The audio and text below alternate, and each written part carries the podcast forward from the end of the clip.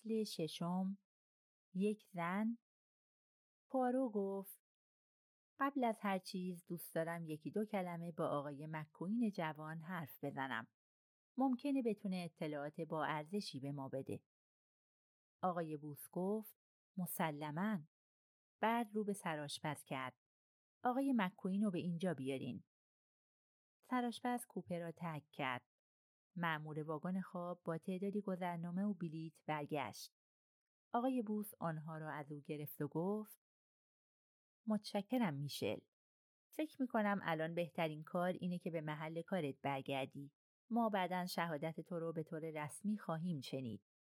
بسیار خوب موسیو. میشل هم کوپه را تک کرد. پوارو گفت بعد از اینکه مکوین جوان رو دیدیم شاید بد نباشه آقای دکتر با من به کوپه مقتول بیان.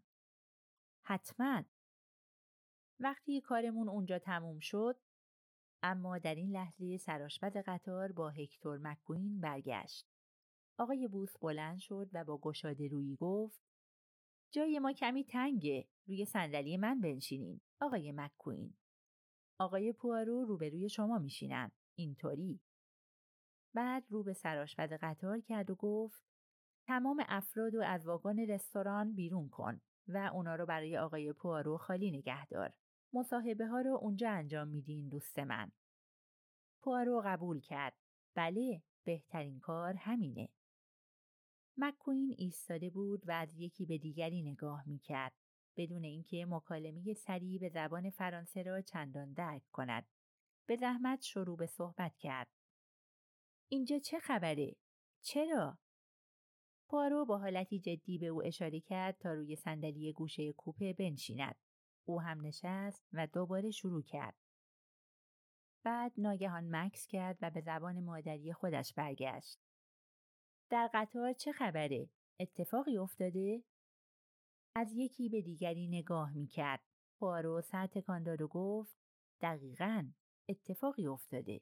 خودتون رو برای شوک آماده کنید. کارفرمای شما آقای راچت مرده. دهان مکوین مثل موقع سود زدن جمع شد. غیر از روشنتر شدن چشمهایش هیچ نشانه دیگری داله بر شوک یا ناراحتی بروز نداد. گفت پس بالاخره گیرش آوردن. منظورتون از این عبارت دقیقا چیه؟ آقای مکوین. مکوین درنگ کرد. پوارو گفت شما فرضو بر این گذاشتید که آقای راچت کشته شده؟ مگه کشته نشده؟ مکوین این بار تعجب کرد و به آرامی گفت بله این دقیقا همون فکریه که می‌کنم. می‌خواید بگید در خواب مرده؟ عجب پیرمرد سرسختی بود. مثل پوارو گفت نه نه فرض شما کاملا درست بود. آقای راچت کشته شده. با چاقو. اما دوست دارم بدونم چرا اینقدر مطمئن بودید که قتل بوده نه مرگ عادی. مکوین درنگ کرد و گفت باید اول معلوم بشه شما دقیقا کی هستید و از کجا اومدین. ایشان نماینده شرکت بین المللی واگنهای خواب هستند. مکس کرد و بعد اضافه کرد من هم کاراگاه هستم. اسمم هرکول پواروه. اگر انتظار داشت حرفش تأثیری بگذارد انتظارش برآورده نشد. مکوین فقط گفت اوه بله و منتظر شد تا پوارو ادامه بدهد. احیانا این اسم رو شنیدی؟ یه جورایی آشنا به نظر می‌رسه اما من همیشه فکر می‌کردم این اسم یه خیاط زنانه دوزه. هرکول پوارو با نفرت به اون نگاه کرد و گفت باور کردنی نیست. چی باور کردنی نیست؟ هیچی. اجازه بدید به موضوعی که در دست داریم بپردازیم. از شما می‌خوام آقای مکوین که هرچی درباره مقتول می‌دونید به من بگید. شما نسبتی با اون داشتید؟ نه، من منشیش هستم. بودم. از کی مشغول این کار هستید؟ کمی بیشتر از یه سال. لطفا هر اطلاعاتی که دارید به من بدید. خب من کمی بیشتر از یه سال پیش وقتی در ایران بودم با آقای راچت آشنا شدم. پارو حرفش را قطع کرد. شما اونجا چیکار می‌کردین؟ من از نیویورک اومده بودم تا یه قرارداد حق بهره برداری از نفت رو بررسی کنم. فکر نمی کنم بخواید همه ماجرا رو بدونید. من و دوستانم بد جوری درگیر شده بودیم. آقای راچت در همون هتل اقامت داشت. اون تازه با منشیش دعوا کرده بود. شغل رو به من پیشنهاد کرد و من قبول کردم. من بلا تکلیف بودم و خوشحال از اینکه کار پردرآمدی رو به اصطلاح حاضر و آماده به چنگ آورده بودم و از اون موقع تا حالا ما به جاهای مختلف سفر می کردیم. آقای راچت می‌خواست دنیا رو ببینه. چون هیچ زبانی نمی‌دونست دست و پاش بسته بود. من بیشتر نقش راهنما رو بازی می کردم تا منشی. خوش میگذشت. حالا هرچی درباره کارفرماتون می‌دونید به من بگید. مرد جوان شانه هایش را بالا انداخت. آثار تردید لحظه ای در چهرش نمایان شد.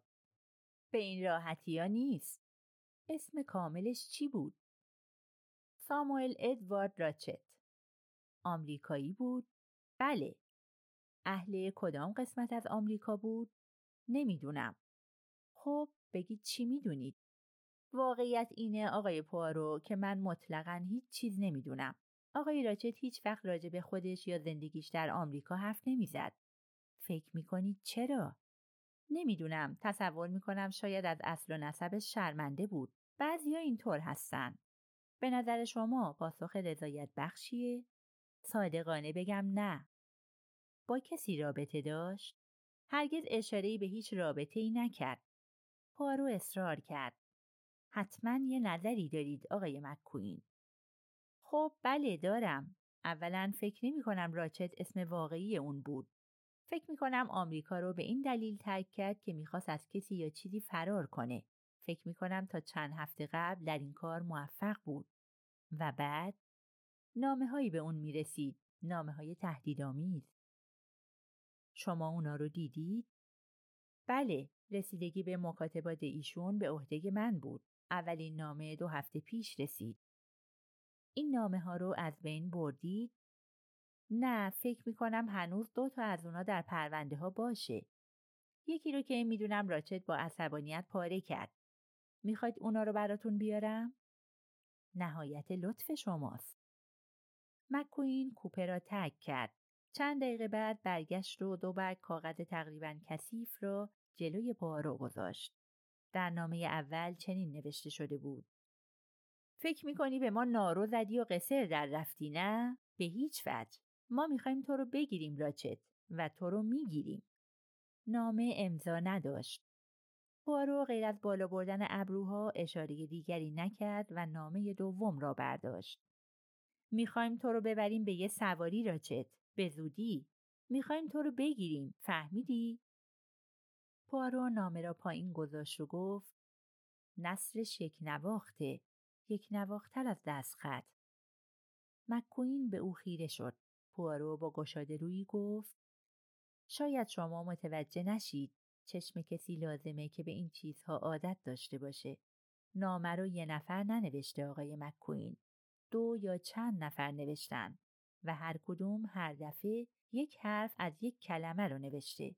به علاوه نامه ها کپی هستن که این کار تشخیص دستخط رو خیلی دشوارتر می‌کنه. مکس کرد و بعد گفت می‌دونستید آقای راچت از من درخواست کمک کرده بود؟ از شما؟ لحن متعجب مکوین پوارو را مطمئن کرد که مرد جوان اطلاعی از این موضوع نداشته است. پوارو با حرکت سر تایید کرد و گفت بله ترسیده بود. به من بگو وقتی اولین نامه رو دریافت کرد چه واکنشی نشون داد. مکوین درنگ کرد. مشکل توان گفت. با همون خنده بی صداش خودشو نادیده گرفت اما یه جورایی کمی لرزید.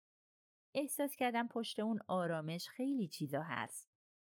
پوارو سر تکان داد بعد سوال غیر منتظری کرد.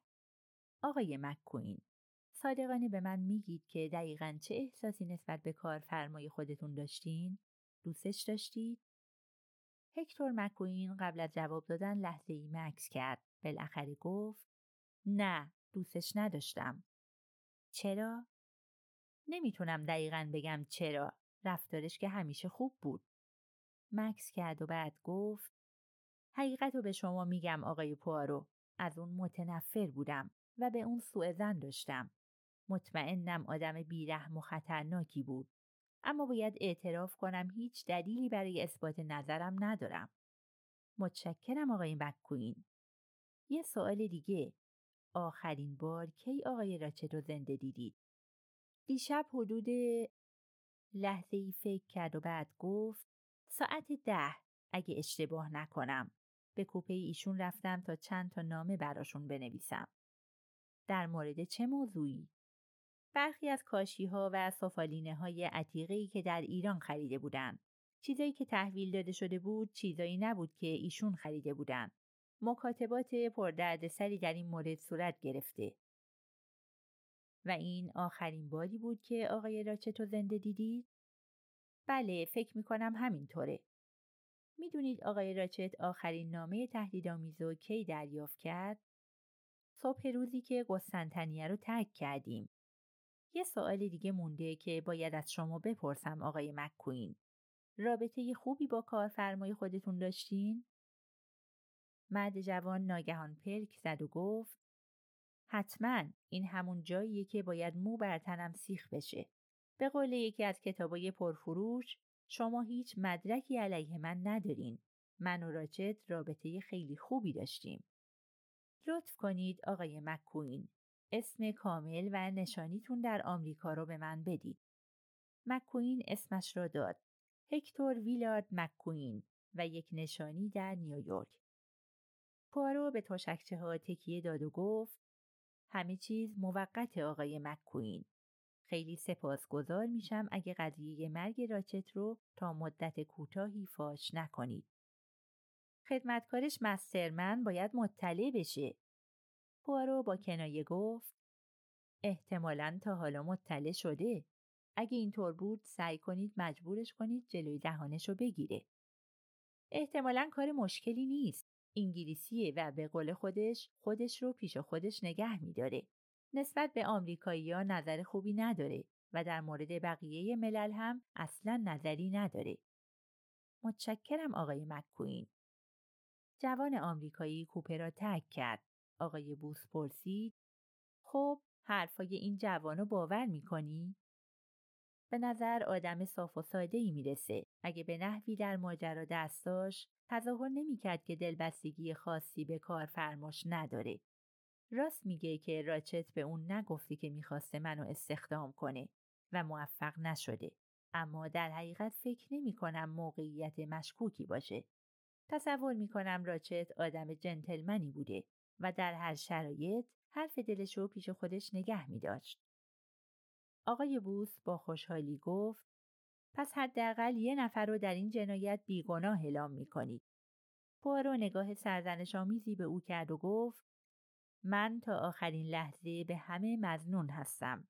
با این وجود باید تصدیق کنم در این مکوین معقول و باهوش نمی بینم که از کوره در بره و قربانی خودش رو دوازده یا چهارده ضربه چاقو بزنه. با خصوصیات روانی این آدم سازگار نیست به هیچ وجه.